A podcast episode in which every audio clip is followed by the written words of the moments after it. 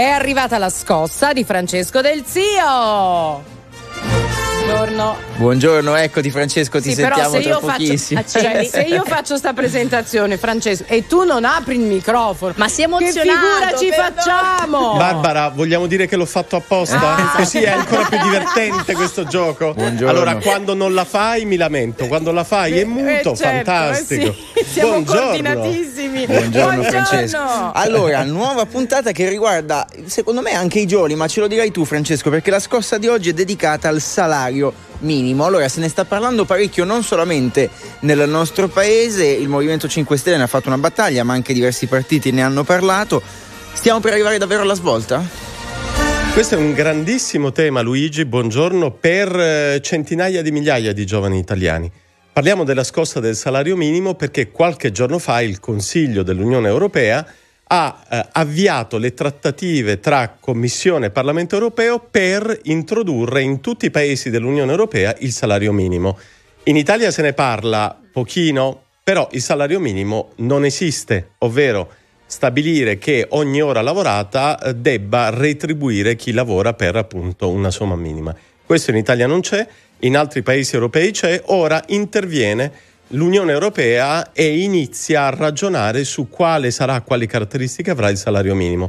È una scossa molto importante per centinaia di migliaia di giovani italiani che oggi pur lavorando sono in una condizione di povertà e questo francamente è assolutamente inaccettabile. Assolutamente, ma eh, entrando nello specifico, quali tipi di lavori soprattutto di lavoratori verrebbero tutelati dall'introduzione del salario minimo?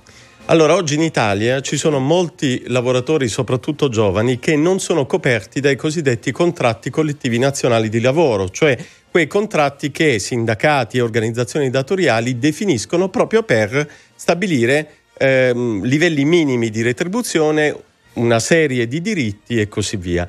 Eh, pensiamo ai rider. I rider sono ormai la categoria simbolo dei lavoratori in qualche modo spesso sfruttati, ma in realtà ci sono moltissimi lavoratori dei servizi di questo mondo molto ampio, in grande espansione, che non sono oggi in alcun modo tutelati. Allora guardate, per me la battaglia sul salario minimo è molto più importante di quella del reddito di cittadinanza, perché è assurdo essere poveri, non avere la possibilità di mettere insieme pranzo e cena quando si lavora, mentre invece quando non lavori eh, si spera, si pensa che tu abbia la possibilità di cercartelo un lavoro.